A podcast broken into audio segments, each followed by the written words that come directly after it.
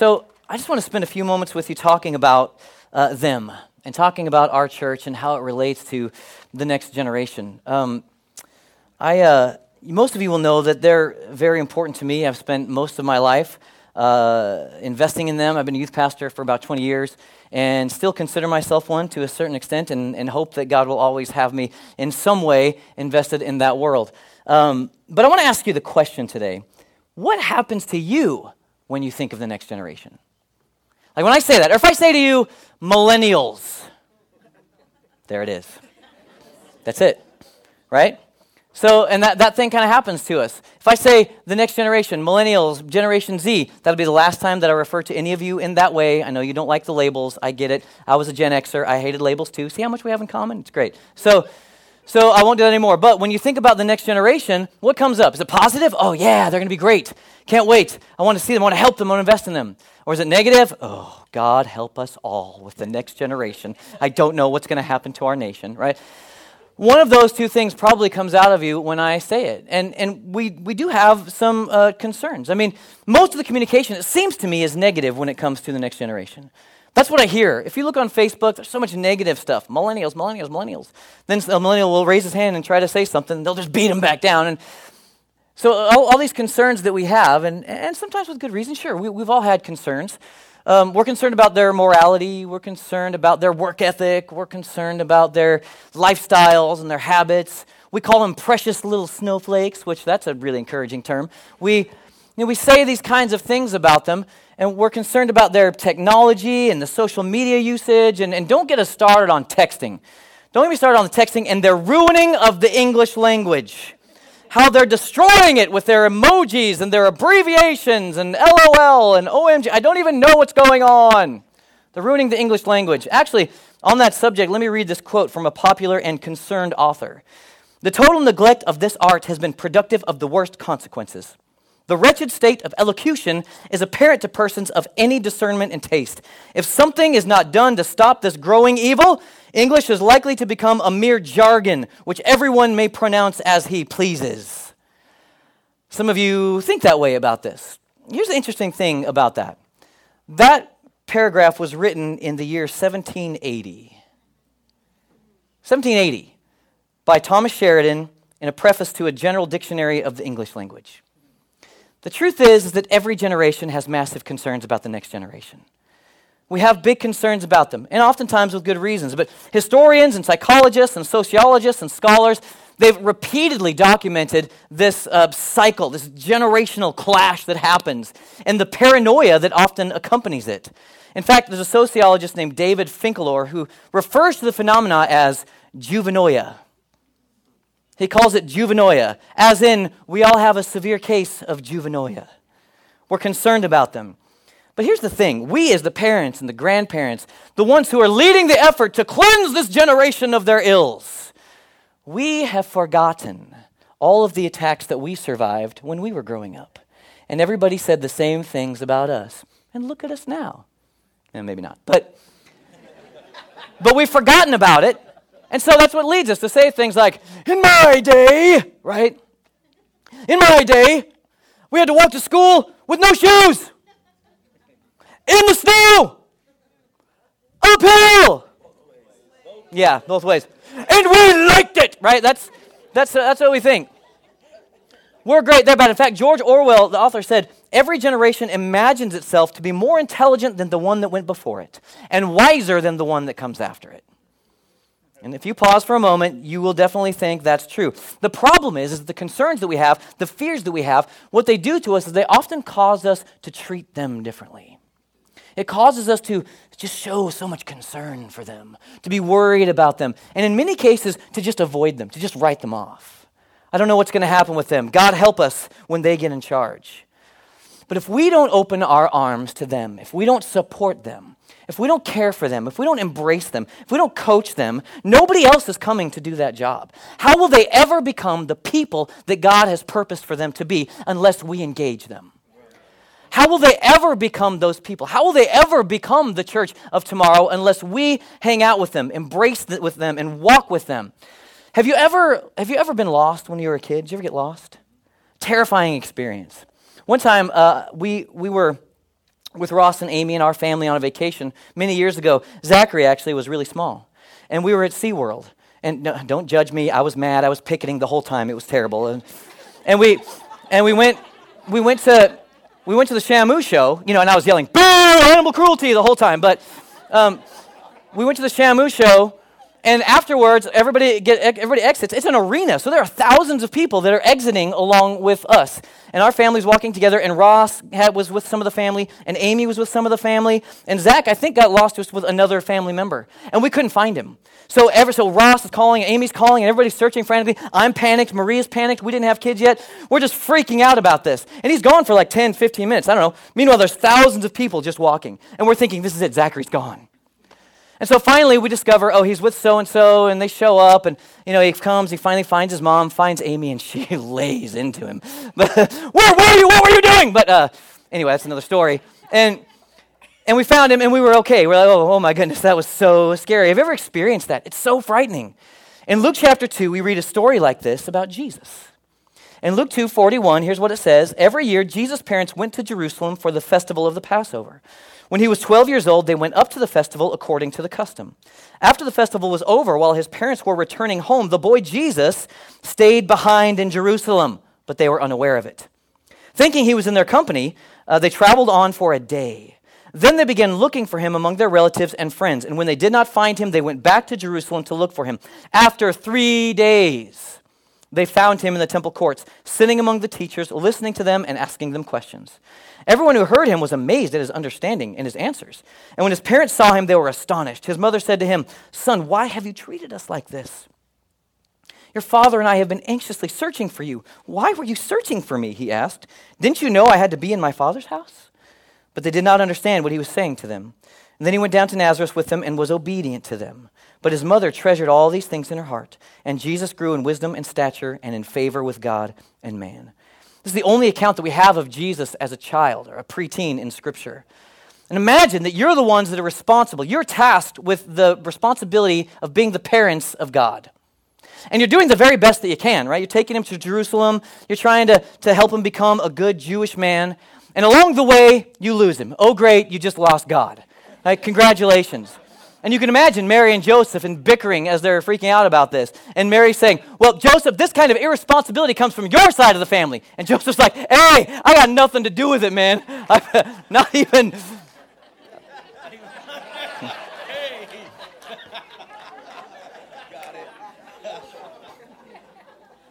Little theology joke for you this morning.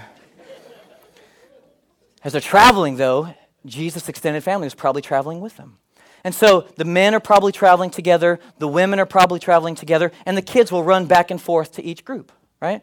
And so it'd be easy for them to not realize that Jesus wasn't with one or the other.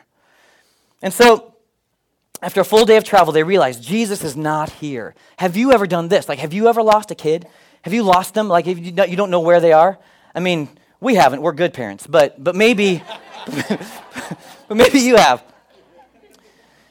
That's a terrifying feeling. You can imagine Mary and her, her concern, and, and she's so scared about this. And Joseph probably, I don't know, sometimes men are like, oh, it's a good Bill's character. But, but they're nervous about this, and they're searching frantically, and finally they come upon him and they find him. But it takes three days. Three days Jesus is gone. And this raises important questions for me. Who was taking care of Jesus? Like, who? Where did he sleep? Who watched over him and made sure that he was safe? Who cared for him? Who, who fed this 12 year old boy? And, and, those of you who have fed a 12 year old boy, you know this is no small matter. Uh, who, who did that? Jesus doesn't perform his first miracle until he's in the wedding in Cana. So we know that. So he wasn't in a back alley somewhere like multiplying loaves and fishes for himself. That wasn't happening. So who is caring for him? The implication in the passage is that the community steps in. That the community steps in for a boy that they didn't know. They saw a young man and they welcomed him to their table. They listened to him, they fed him. And by the time his parents caught up with him, he's sitting there in the temple having questions and answers and amazing everybody around. I wonder if the experience of young people in our church is the same as the experience Jesus had. I wonder if when young people come into our church, if they feel known and valued and heard, loved, welcomed to the table. And not just teenagers and kids, but what, what, about, what about young adults? What about single people? What about different ethnic groups? What about people that are new to the community? What about those people who don't look or act or think or believe like we do? What about all those people? Oftentimes in churches, what happens is that kids are segregated from the life of the church, they're pulled apart. They're sent off to the kids' table while we all do our adult table thing. And we give in to the consumerism in our culture where we just want to give everybody what they want. So the adults want their thing where they can worship unencumbered with their hymnals. And the kids can go to their classes and they can play with Play Doh and, and do their thing. They can dance around and be noisy and crazy. We give into consumerism trying to please everybody, it's not good. It's no secret that young people are leaving the church as they get older, partly because of this fact. They've not been embraced and welcomed into the church life. And there's lots of fear about that, how they're leading. There's lots of studies about it, well documented, and it seems pretty scary, and there's a lot of concern about it. And it is a serious matter, but the discussion about that's more nuanced than those stats give you credit for. But here's the thing I, there are, there, even, even though that's the case, there are many churches in the country today that are intentionally growing young.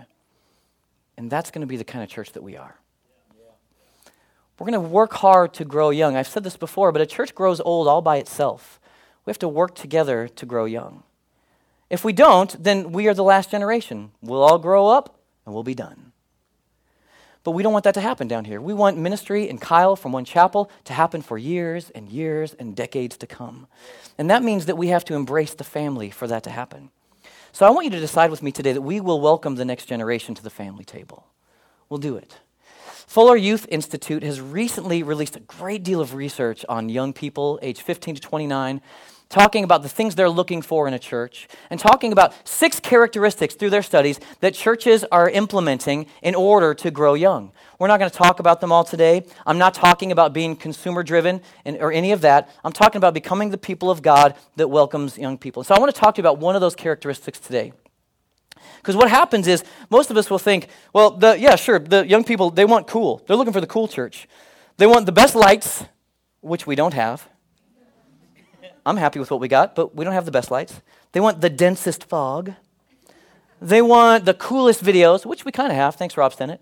They, they're looking for um, the hippest music, the hipsterest pastor. Sorry. They're looking for the deepest v necks and the most infinity scarves.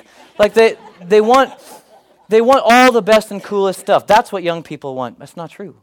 All the research, thousands and thousands of young people. You know what's going on? Young people are not looking for a cool church. They want a warm church. They want a warm church. They want a church where they're welcome to the table, where they belong, where they're accepted where they are. A church that will authentically walk with them into adulthood in the grace of God. In the Fuller research, one of the most common descriptors young people used to describe churches they love was like family. And they'll use words like welcoming, accepting, belonging, hospitable, and authentic. I know we all say this. We all say, oh, yeah, sure, we're the family. We're the family of One Chapel Kyle. But not, not many churches are willing to actually do the work that's required to become the family. Because it's not exactly easy. And the truth is, some of the family members don't even want the kids to be at the table. They're not, they don't want them here. It's easier if they're not here. They're loud, they're obnoxious, they're messy, they create messes. They say weird and inappropriate things. They're awkward. They create awkward moments. Like it's so much easier if they're not around. Sometimes they're stinky. Like I just don't want them around. It requires so much effort of us who are older to embrace them. It means I have to come to church and I have to do stuff. I have to work. I have to invest. And I'm not sure I'm willing to do that. So, what happens is churches approach ministry to people through the lens of an educational system rather than the arms of a loving family. And we have those classes, and they're appropriate and they're good. But all of our young people need to be engaged and welcomed to the family table. Because the truth is, some of those things that I said, those are actually true. They, they are, they can be awkward. They do cause messes. It is sometimes difficult. It's challenging. And it does require things of us. But you know what the reality is? The reality is, they have much of what we need to continue to be the church in this culture. They do. That may come as a surprise to some of you, but their energy, their vitality, their passion, their desire for justice and rightness and, and, and, righteousness, their innovation, like we need those things as part of our church today. And what they're searching for is a warm community where they will be embraced. The kind of community that the theologian Miroslav Volf talks about. He says it's a community that's like the Trinity itself. Where, we, not, where we, when we say uh, we are the church, we don't mean, yeah, we meet occasionally. We say we are the church, we don't mean, yeah, we cooperate in certain projects together. When we say we are the church, like the Trinity, we are saying we are actually becoming a part of one another, integrating into one another's lives. It's what Paul would talk about in Romans 12:5 when he says, "So in Christ we, though many, form one body, and each member belongs to all the others." So increasing warmth in our church, it's not just about growing young, though that's important. It's also just about good theology. It's the kind of people that we're supposed to be. And this is not just for them. We are not only interested in serving the next generation. They, in turn, need to honor and support you who are older to believe in you and listen to you and gain the wisdom that you have. This is what family does. We serve one another's needs and we do that well. And this, I think, is where it gets difficult because when you come to the family table, who really sets the culture at the table? Think about your house. Who sets the culture? You want to say it's the dad. I want to say, I set the culture at my dinner table. It's not true. Think about it. It's the difference between two adults, two couples getting together and having dinner, and two couples getting together to have dinner with a bunch of kids. That's two different conversations. Very different. Lots of different things happening. The kids set the culture. We guide it. We, tr- we train. We help. We coach. Get your elbows off the table, please. Stop saying that, please. Please stop making those sounds. All those things. That's what we do. Everybody, that's a perfect picture of what our church has to be like. They're welcome to the table. It's kind of messy. It's a little crazy, but they set much of the culture, and we help them, and we coach them, and we train them. Now, some of you are thinking, oh, I get it. So, Pastor Ross is off on a sabbatical, and so the old youth pastor is taking a shot to make sure that the church, like, we're going to be a young people church from now on. I get how this goes. That's not what's happening. In fact, you can, you can go to Amazon.com and you can look up Ross Parsley and you can buy his book, Messy Church, where he talks about all of this. This is in the heartbeat of our pastor, and it's necessary for us as a church and for the next generation. It is our responsibility as the older generation to train, to encourage, and to connect our kids to the family story. And we have two options how we can do this. We can say, Yes, kids, come, come to the family table, but understand we're in charge. Hymnals every day. You will wear these clothes. You will do these things. You will not make a mess. We could do that. We could say, We're in charge. Or we could say, we want you to come to the table. We want you to embrace you. We want you to bring all your stuff your innovation, your ideas, your passion, your life, your quest for justice, all those things. We want you to bring all of it. And some of it's going to be too crazy, and we're going to say, you need to temper that a little bit. But we want you to know that you have a place here and you belong here. And what happens is you bring all of that innovation to us. And then we, we take all of our heritage and the story of the Christian faith and the life and the wisdom that we have, and we give it back to you. And this crisscross happens because we need both. We need the heritage, but we also need the innovation. We need both of those if we're to be the church in this city that we're supposed to be. It's important that we do this. And so, what it means for us is that the older generation, we have to lean. We have to lean towards the next generation. And that hurts sometimes. It means we have to sacrifice some of the things that we like for them. But this is necessary, and this is important. And this is the kind of church we want to be. But not only that, then they have to reach back and honor and support and listen to what happens here. The fact of the matter is, our churches, our church here, One Chapel Kyle, we need Abraham's, and we need Isaac's, and we need Jacob's. We need all three working together. We need grandmas and grandpas. We need middle aged moms and dads. We need young professionals. We need teenagers. We need kids if we're really going to be a healthy family if we're really going to accomplish the purposes of God as a church, this is what we have to do. So, everybody, I want to introduce a new idea to you, and I want you to start to use it. And that idea is this warm is the new cool. Warm is the new cool. And do you know why this excites me so much? Because we can do this today. We can start it now. It's what they want. It's what the younger generation is looking for in you and me. And oftentimes when they look at a church, they'll say, I don't want to be any part, any part of that institution. I don't want to be any part of that thing. We can turn all of that around for our church here by simply embracing them. I believe it's the call of God on our church. I believe it's the vision of our senior pastor, and I want us to be it. Warm is the new cool.